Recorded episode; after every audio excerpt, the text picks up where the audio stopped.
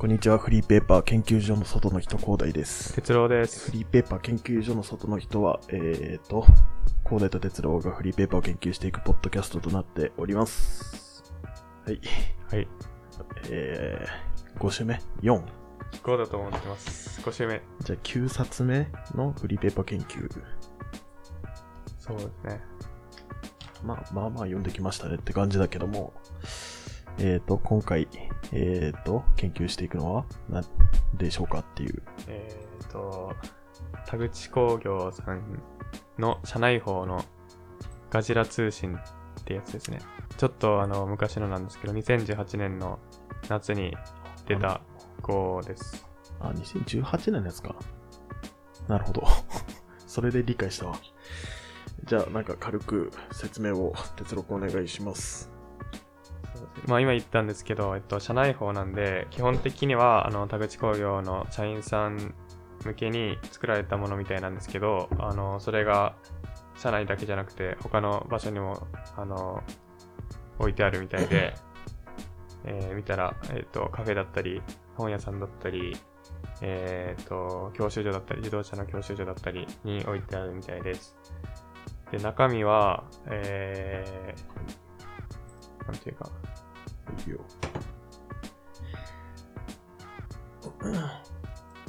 最初に、これなんて言えばいいんですか？こういうのって、コラム？コラムって言うんですか、なんかあのーまあ、連載のなんか小説みたいになってて、そういったコラムが一番最初にあって、コラムっつうか、エッセイっつうかね。これはでも小説じゃないですか？連載。まあ、小説か。まあ、なんかフィクションエッセイっていうか、が載ってましたね。で、次に、えーこれが今回の特集になるのかな、なんかいイベントのあの裏話みたいなのが載っていて、まあ、それが基本メインでしたね。4ページにわたって。あとは、えっ、と、多分これは迷子あるようなコーナーで営業所担保とか、あとは、えっ、と、ガジラカルチャー、ガジラカルチャーって言って、えーこれは多分あの、社員さん向けの、あの、休日のおすすめの過ごし方みたいなのを、趣味だったり、映画だったりを、えー紹介してるコーナーがあって、その後に、まあ、会社のニュースとか、えーっと、これはなんだ。なんか、すみっこ、っこ鑑賞っていうのがあって、なんか、あのー会社の、なんていうんですか。こういう部品を作っている会社だからこその観点で、なんか、今回は取っ手、レア取っ手が特集されてたんですけど、変わったアタッチメントでガジガジラに使えますよ的な、よくわかんない文章が たくさん書いてあって。まあそういうなんかマニアックなうんあの、この会社だからこその目の付けどころみたいな、えーコーナーがあって、まあ、あとは4コマ漫画とか、って感じかな。うん、なんかイオンモールに映画風の広告売ってますみたいな、田口クリエイティブっていう特集とかが、まあ面白かったですねっていう感じです。まあなんかざっくりとだけ内容を、えーお話ししたので、えっ、と、まあ感想がてらなぞっていきますかって感じですけど、うん、まず、表紙どう思います。誰だよって感じだったけど、まあ会社の人ならわかるのかね？そうなんですかね。田口さん？あの、最後の4コマ漫画に、田口さんが出てきたけど、まあ、ちょっと似て、似つかない見てない。見て見た目をしておりますけど、なんだっけ、こういうのあるよね。誰だったっけな？あの、誰か、あちょっと名前完全にど忘れしたんだけど、働く人っていう写真集作ってるね、写真家がいて、なんかその人の潜在写真とか、その人が撮る潜在写真はもうちょっとこうなんていうの、働いてる、楽しそうに働いてる姿みたいなのを撮るんだけど、まあ消防士だったらあのホースとかを持って、なんかめっちゃ笑顔で撮るっていう、なんかディストピアな感じするんだけど。とか、あと、えっ、とね、サラ、働く男？サラリーマンみたいな、うん。いう風に撮ってるドキュメンタリー的なタッチで撮る、サラリーマンと街みたいな風に撮る人もいて、なんか、それに近い系、多分それと似た系譜の誰かなんだろうなっていう感じだけど、まあ、はい、誰ですかって感じで、あの、平成のぶしこぶしの 得意っぽい顔してるなっていう、そんぐらいな印象で、その後のエッセイで、エッセイというか小説？はい。僕は読まなかったです。ちょっと、お時間がなくて。いや、なんか、右手が G になった G の男っていう、なんかどっかの漫才師、やコント師がやってたような内容だなと思ったぐらいだけど。えっ、と、内容は、なんかあのーそうですね。G ってなんだっけ？これ。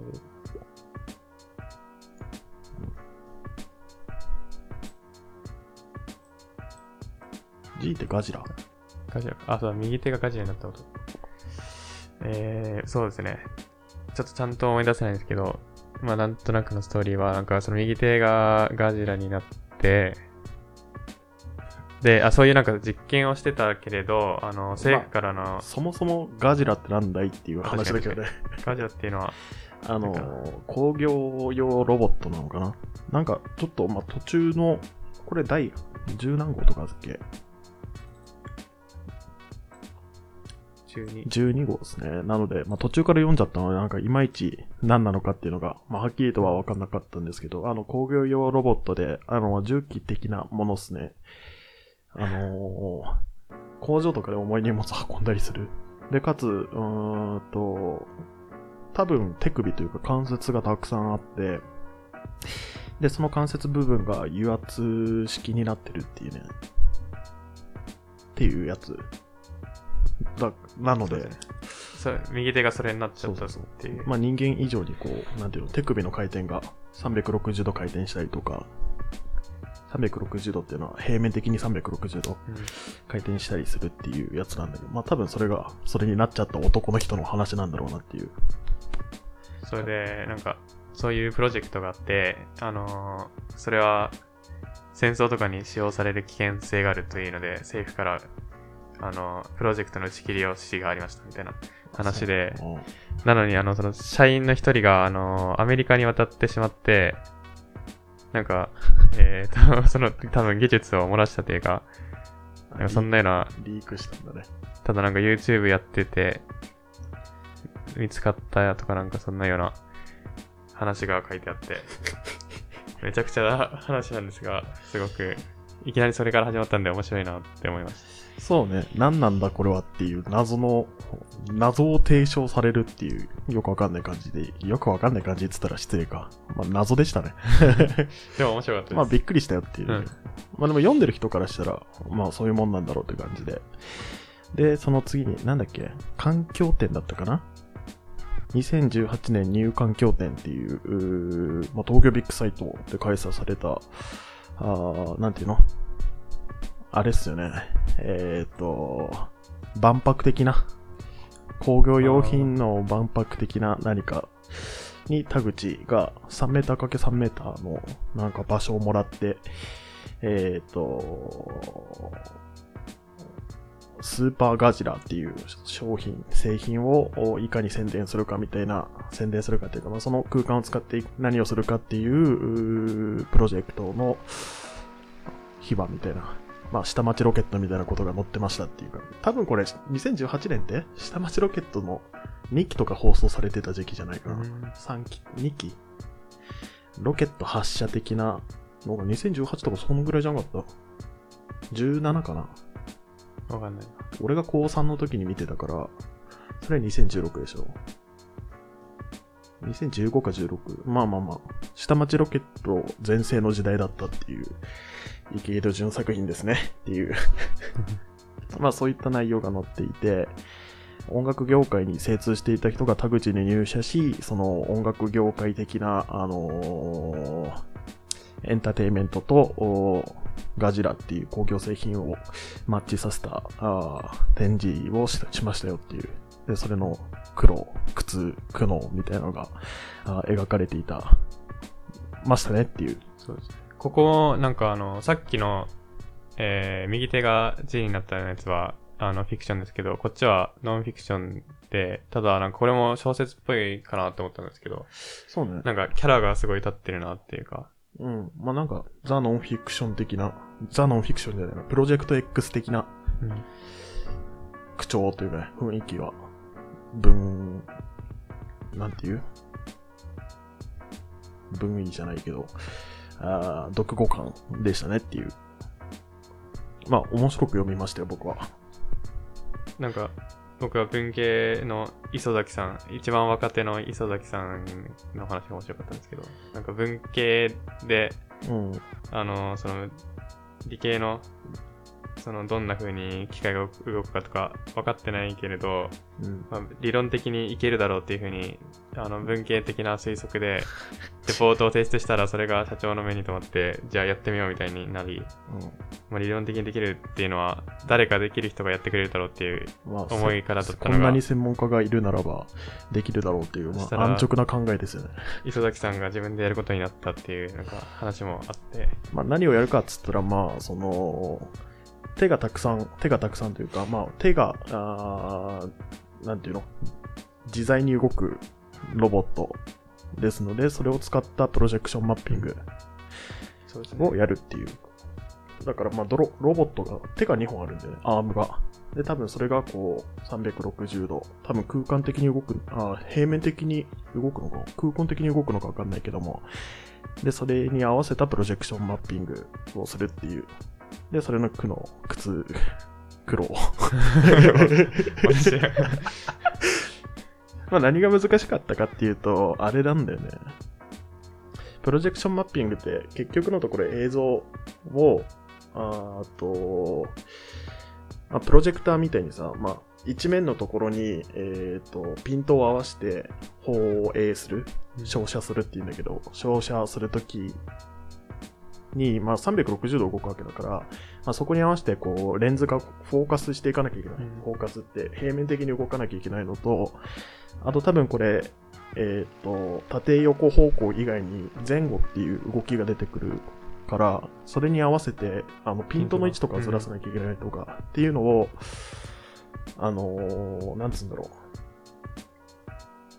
えっ、と、ガジラの方で動くことを、えっ、と、まあ、前後に5センチ、10センチ動いた、1メーター動いたみたいな、っていうのを、と、おプロジェクターをマッチングさせてんじゃなくて、プロジェクターの方で、えっ、と、何センチ動いたっていうのを把握する能力が必要で、で、そこのお情報をいかに察知するかみたいなことが載ってたんだけど、まあそれは詳しいことはちゃんと載っておらず、まなんか情報をいかに伝達することが大事だったみたいな、情報だったかな？えーと、えーと、えーと、なんて書いてたっけ？な。こっちか。2ページ目の方かな？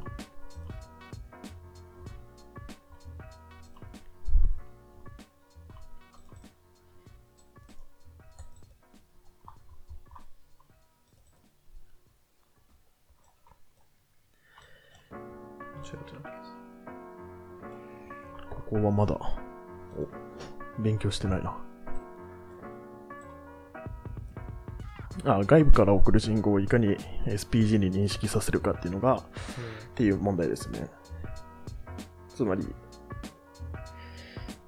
あ、違うか。SPG が動くんですか？SPG の方で認識させてんのか。なんか、照射する場所を先に指定して、えっ、と、まあ、XY 軸で言ったら、X10、Y8 のところに、この映像の中心を持っていきますよっていう時に、えっ、と、SPG がそれに合わせた正確な動きっていうのをしなきゃいけないんだけど、まあ、そこの仲介するコンピューターなど何かが必要でしたっていう。うんで、それに一苦労しましたよっていう話が載っていて、で、まあ、それがまあ、割と成功したんですよねっていう。で、まあ、成功はしたけれども、なんだっけ？ああ、なんか、そう、え SPG の魅力を伝えきれてないみたいな。そう、多分 SPG って多分ね、360度回転するんだよね。岩、あーと、なんていうの？平面だけで動くんじゃなくて、立体的に、空間的に動くはずだから、なんかそれをうまく使い切れなかったんじゃないかなとか。まあ、あとは、なんだっけ。プロジェクションマッピングすげえってなったんだろうね。うん、多分、そう。それに合わせられる、うんガジラ、スーパーガジラ、SPG がすごいんだよっていう風に伝えられなかったのがちょっと悔しかったです、みたいな。うんうんうんみたいな、まあ、ドキュメンタリーが載っていたっていう。まあ、これは面白かったね。うんやっぱ中の、えーっとまあ、ドキュメンタリー面白いよねっていう、うん映像化してほしいなぐらいな感じって、まあ、感じでしたねっていう。で、まあ、舞台裏いろいろみたいな。まあ、なんか気になったのありました？他に。後半からなんか、こまごま、こまごましたっていうか、うん。まあ、小さい特集みたいなのが載っていましたけども、あ ここですかね。映画表？映画が載っててびっくりしました。映画表ね、これ誰？なんかクレヨンしんちゃんの脚本がどうこうっつってたけど、書いた人だったかな？右端の。本当だ。黒住ひかるさん？ひかりさん？岡山県のフリーライターなんで。確かこの会社が岡山にあった気がしたんでうん、地元の方なんですかね。まあ、まあ、まあ、そうですね。私は見ましたよ。貧乏家族。当時、2018年って、まあ僕が、あの、昔喋ったさ、えーっと、小野駅タイムズで喋った、湯を沸かすほどの熱い愛っぽいよねっていう、それの、あの、なんとかを溶かすほどの情熱みたいなのが多分これサンプリングじゃないかみたいな、っていう風に言ったんだけど、まあその湯を沸かすほどの熱い愛と万引き家族って多分同年か、あ、湯を沸かすほどの熱い愛の方が早かったかな。で、湯を沸かすほどの熱い愛って、まあ疑似家族を描いていて、まあ万引き家族も疑似家族なんだけど、まあ疑似家族が急に、急にというか、まあ家族のあり方って、実は血のつながりだけじゃないよね、みたいないうのを描いた作品が、まあ、この年多かったですよっていうのが、まあ、映画的な、あーなんていうの、横の流れだったんだけど。はい。で、今は、あれですよ。パラサイトですよ。見た？パラサイト。全然映画見ないんです。映画見た方がいいよ。まあパラサイトは、えっ、と、真の家族のあり方っていう、血のつながりこそ大事ですよね、みたいな。それの社会闘争みたいなものを描いてたっていう。で、まあ、この万引き家族を取り上げてるっていうのは、もしかしたら、その疑似家族を描いてるものであるから、で、下町ロケットでしょ。で、万引き家族でしょ。疑似家族でしょ。で、それが社内法に載ってるんでしょ。まあ、ちょっと旧時代的かもしれないけど、会社員、会社、社員全員家族みたいな昭和的なさ、うん古き良き企業感があるんじゃなかろうかっていう推測はなんとなくついたっていう。まあだから多分アットホームな、なんていうの、うん、まあビジネスライクな付き合い方じゃなくて、ちゃんと家族、社員同士が家族の付き合いをしましょうねみたいな、なんとなくな雰囲気が伝わってくるっていう。そこまで考えてるんですかね。いや、多分そう、いや、万引き家族を取り上げるっていうのはそうなんだろうなと思ったんだけど、まあ、このライターさん、黒住ひかるさんひかりさんかな？わかんないけども、は万引き家族クソっつってるから、私は万引き家族嫌いですねってずっと一貫して言ってんだけど、うん、まあ、ここに批判的な意見乗っけるのはどっちなんだろうって、まあ、よくわかんなくなったけどね。まあでも、社内の雰囲気みたいなのを作るっていう意味では、いいのかなっていう。まあ、とか、こういった風にさ、うん、なんか昭和、平成のテレビの見方ってあるじゃん。うん。見るわけではないんだけど流れてるっていう。うんで、家族がご飯食べながら見てるときに、うんまあ見てるわけじゃないんだよ。ただあれってどっちかっていうと、お互いがなんか、なんていうの、突っ込み、突っ込むとか、話題提供の場、ためのものだったっていうふうに思うんだけど、うん、確かつまり、まあ、クイズ番組とかさ、さて、この漢字は何て読むでしょうか？つって、親父が、ああ、これはね、なんとかなんとかよ、つって、正解は違いますってなって、あの、家族の空気が重くなるあの瞬間ね。まあ、みたいな感じで、いや、親父ミスってんじゃん、みたいな、とか、まあ、逆に親父すげえってなるかもしれないし、うんみたいな感じで、その、家族で盛り上がれる何かっていうものだったと思うんだけど、まあこの田口、田口だっけ？会社。はい。田口っていう会社、株式会社田口が、その、社内法でさ、映画を取り上げるってことは、その、社員内で、え、あの映画見見ましたとか、うんうんえ社内、あ黒住美さん結構批判してたけど、面白かったっすよねっていう話題の一つにするために多分取り上げてるのかなっていう。っていう意味で、なんかね、結構、まあ、ジョイしとるとか、エンジョイしとるか。なんか、社内報なんだけど、うん、なんていうの、まあ、その、昭和の、昭和平成のテレビっぽい雰囲気を感じたっていう、この社内報からは。うん。そうですね。なんか共通の話題作りっていう感じが。そうそう。だから、なんか全体的に読んだ感じに、感じで言うと、まあ、このフリーペーパー全部、まあ、最初読んでないですけど、読み切った時に、なんか閉じた空間だなっていうふうに思って、閉じられたフリーペーパーだなっていう。確かに。今まではさ、開かれたフリーペーパーが多かったじゃん。東大、東大も、まあ、だいぶニッチな、コアな話してるんだけど、まあ、わかりやすいように説明してくれてたり、っていう、なんつうんだろうな。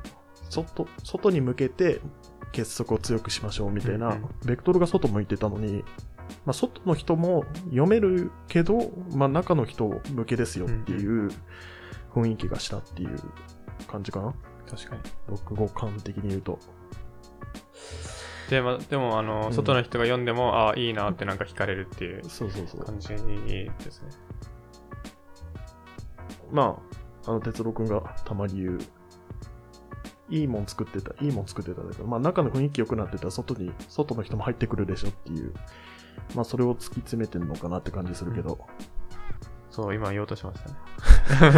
そう、それだなって思って、はい、分かってます。私は。そう、あの、ターゲットが外に向いてんじゃなくて、なんかうん内側を良くしていくことに向いてて、うんなんか自然とその仲が良くなってったら、ね、みんな惹かれていくなって、自分もこの会社良さそうだなっていうふうに、これ読んだだけでなんか感じて、うん。そういった、なんだろう、中身をちら見せするというか、うんうん。仲が仲良くやってるところが外にも見えるようにすることで、あの、あ、いいなって思ってくれる人を増やしていくっていうのは、ありだなっていうか。そう、また、これ、あのー ディレカ、デリ、 Director's、違うと、エディ Editor's Note、経営企画室からっていう、まあ、多分そういった部署が設けられてんだよね。つまり、完全に内々で作ってるっていう、うんあの、外注してる感じじゃないっていうのも、多分その雰囲気がある。ないいいよね。うんなんか、作りたいんだけど、外の人にお願いしましょうかっていう、外の人って俺らじゃなくて、まあ外注しましょうかうんじゃなくて、まあフリーペーパーでそんな予算かかんないし、まあ社内法だったら、なんていうの、一定の、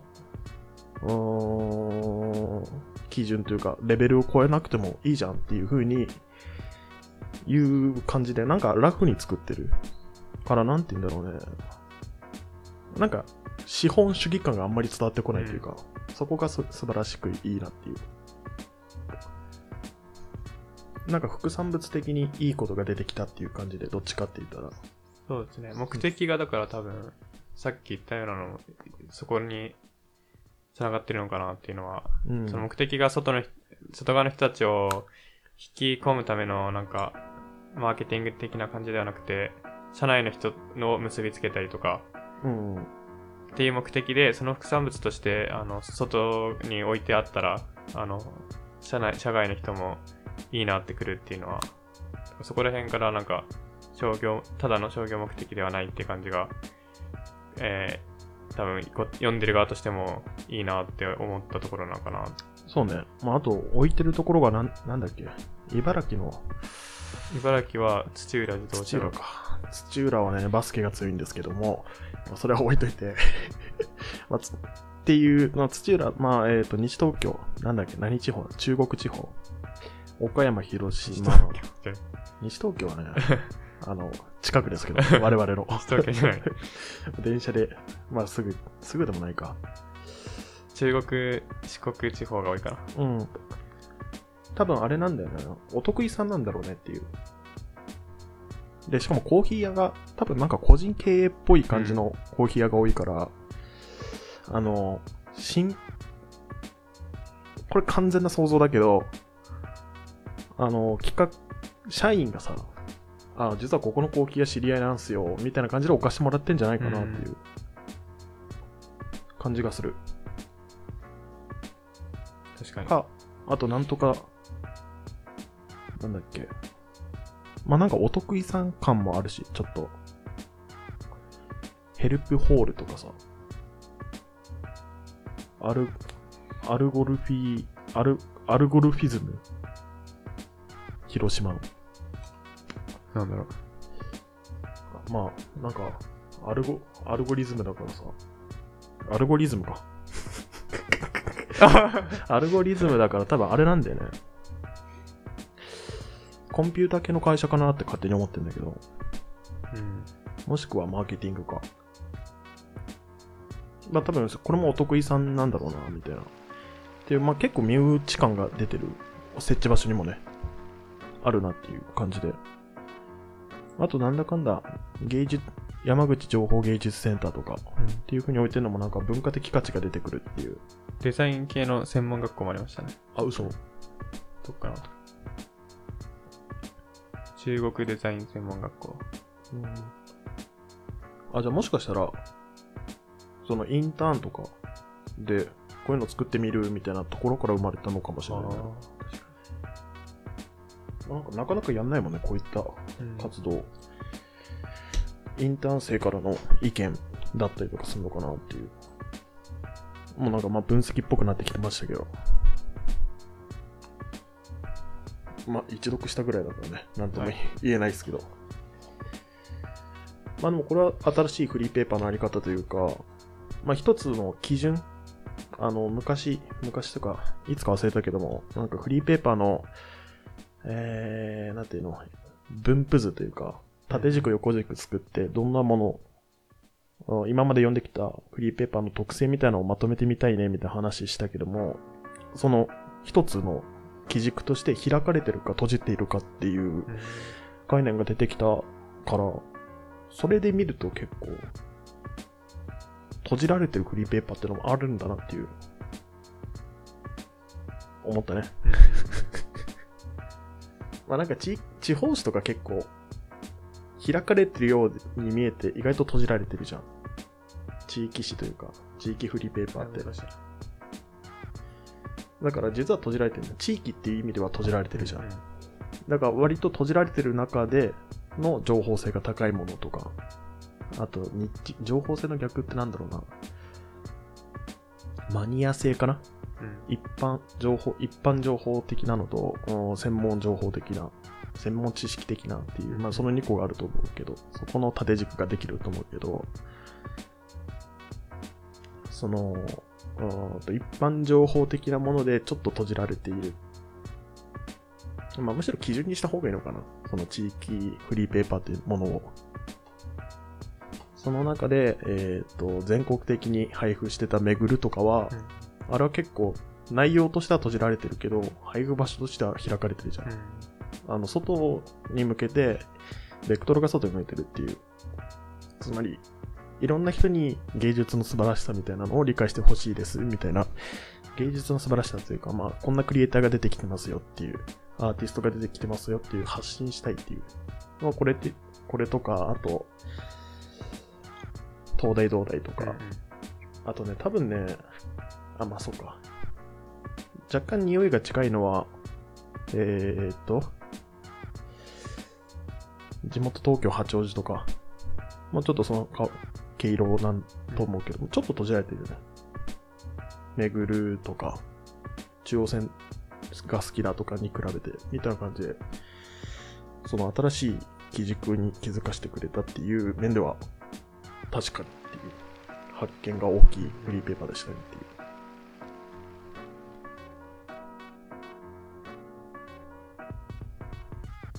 これ、あの、もともと僕が選んだのは、うん。前回、えっ、と、仮想フリーペーパーでやったような、その、特定のお店だったりの紹介うん。みたいので、これは特定の会社を、その、題材としてるフリーペーパーだからなんか学べるところあったり、なんか気づきがあるかなって思ったんですけど、そこら辺ではなんか、なんか考えたことありますか？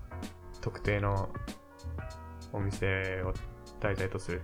あ、これは、俺は、フリーペーパーのあるべき姿だと、なんか、あるべき姿なのかわかんないけど、今のフリーペーパーのあるべき姿だとも思ってて、なんて言うんだろう。まあ、インスタグラムじゃないっていう、SNS じゃないっていうのがなんかいいなと思って、うーん、なんつうんだろうね。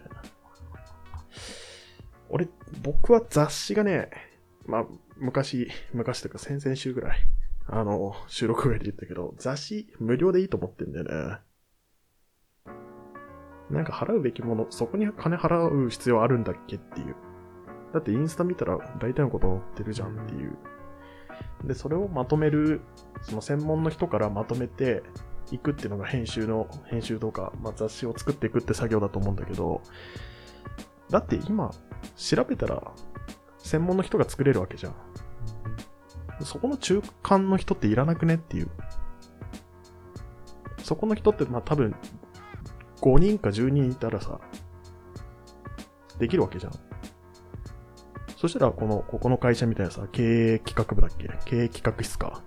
みたいな感じで、まあ、経営と企画っていう、まあ、フリーペーパーを作るっていう、部署を1個、まあ、5人から10人ぐらいの規模を1個作るだけで、その専門的な人たちに質問していく、質問とかインタビューして、専門情報誌みたいなのができていくわけじゃん。こんな感じで。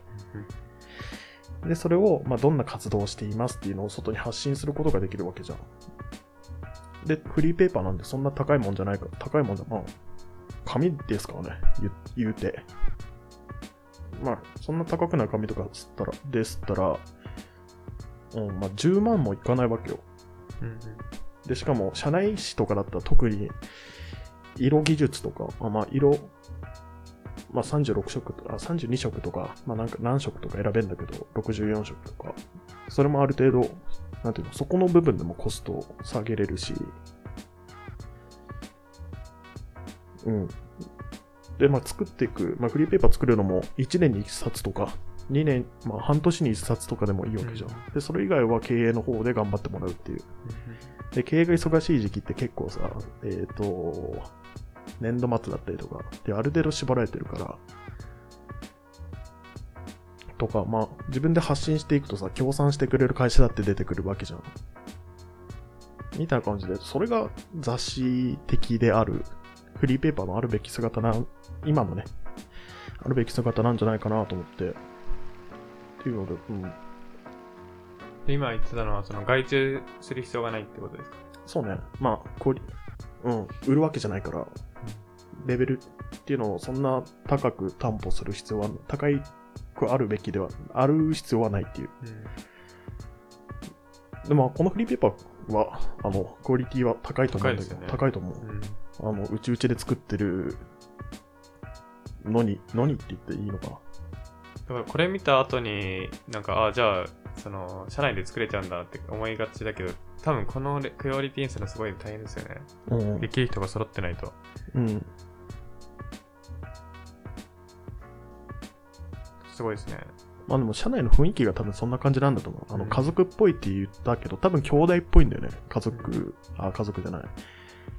社員感っていうのが、おそらく、え、あそこ遊び行こうよみたいな感じの兄弟感があるというか、姉妹感というか、なんというか、うちわのりが楽しいみたいなさ、うん。作っちゃうぜ、やっちゃうみたいな、ちょっと若い感じがするっていうか、っていうのがなんかね、まあ、若さがちょっと溢れ、あり、溢れてる。溢れてる。溢れてるです。ありふれてるって言っちゃうんだよな、なんでか。っていうのもなんか活力も感じるじゃん、なんとなく。なんかもう、企業のさ、ホームページとか見てもさ、なんか正直よくわかんねえんだよなっていうのが、よくあって、で、なんだっけ、指揮法とかよ、指揮法だっけああれとかよ、あれとか読んでもさ、あ。うん。まあ、離職率何パーとかさ、新入社員の平均給料いくらとかさ、まあねって、資本金いくらとか、うんいやまあ、それって結局なところさ、あれじゃんっていう。まあ、パ、な、なんつうんだろうな。もっとあの、なんだろうな。オンペーパーの部分だからさ、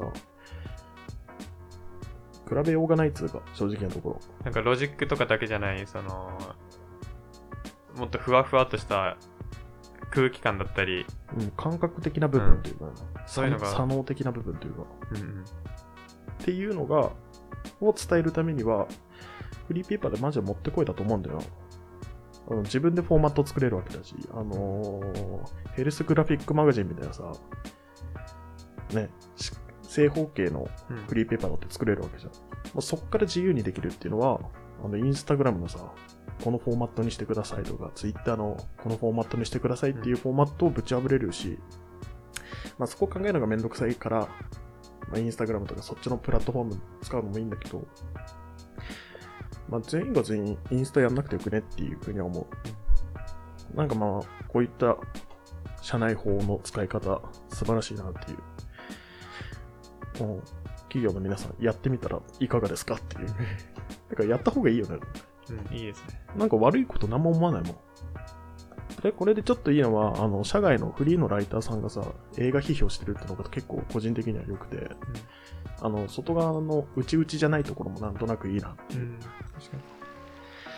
これが、あの、映画好き社員のコラムだったら、ちょっと、はっとも、は、はっていうか、なんか内輪乗り、あ、本当に内輪乗りだなと思っちゃうんだけど、ちょっと外の、外側の人が、程よく締めてくれるっていうのは、まあ気持ちいいかなっていう。確かに。いいバランスですね。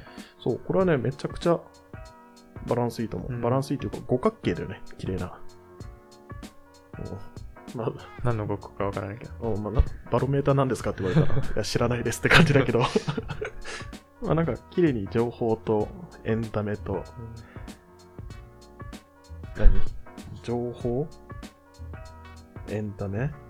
えーと、信頼度とかもあるよね。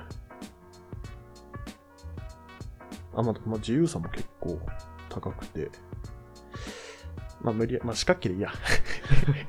まあなんか、まあまあ、そういった五角形、六角形のレーダーチャートにしたときに綺麗な形してるんだろうなっていうフリーペーパーでした。まあなんか、内側向き、外側向きもそのバランスもうん。いいんだろうなデ。ザインとかかな？まあ、あとは。まあ、みたいな感じで。あとね、まあ、まあ、最後の最後に言いたいのは、スーパーガジラかっけえっていう。くっそかっこいいな。これ見せる。てか、これの写真集作るだけで、あの、観光地になってもおかしくないよね。あの、実寸大の、あーと、ガンダム、そう、うんあるけど、お、まあ、ガンダムもガンダムでかっこいいんだけど、うわ、本当にこんなのが機能してるんだっていう、小学生の男の子とかが見たら、鼻血で出るよ。これ。鼻血もんでしょ、これ。まあ、みたいな感じで。まあ、スーパーガジャルかっこよかった。これ写真見たとき、本当にいいと思いました、僕は。うん。いや、なんか中身読んだら、あ、これ使われてるんだって分かったんですけど。キャラデザとして使えるってね。だってこれのさ、プラモデルが出てさ、あの、好きなインクで塗ってくださいとかでさ、めちゃくちゃかっこよくなると思うよ。で、下手に顔がついてないとかもさ、なんか機能美として美しいなとか思うんだけど、まあまあ、そんな感じで、えー今回取り上げたのは、何でしたっけ？っえっ、と、田口工業さんの社内法のガジラ通信ですね。ていうもんでした。もんでしたっていうか、でしたっていう。はい。楽しかったです。ありがとうございましたあり。がとうございました。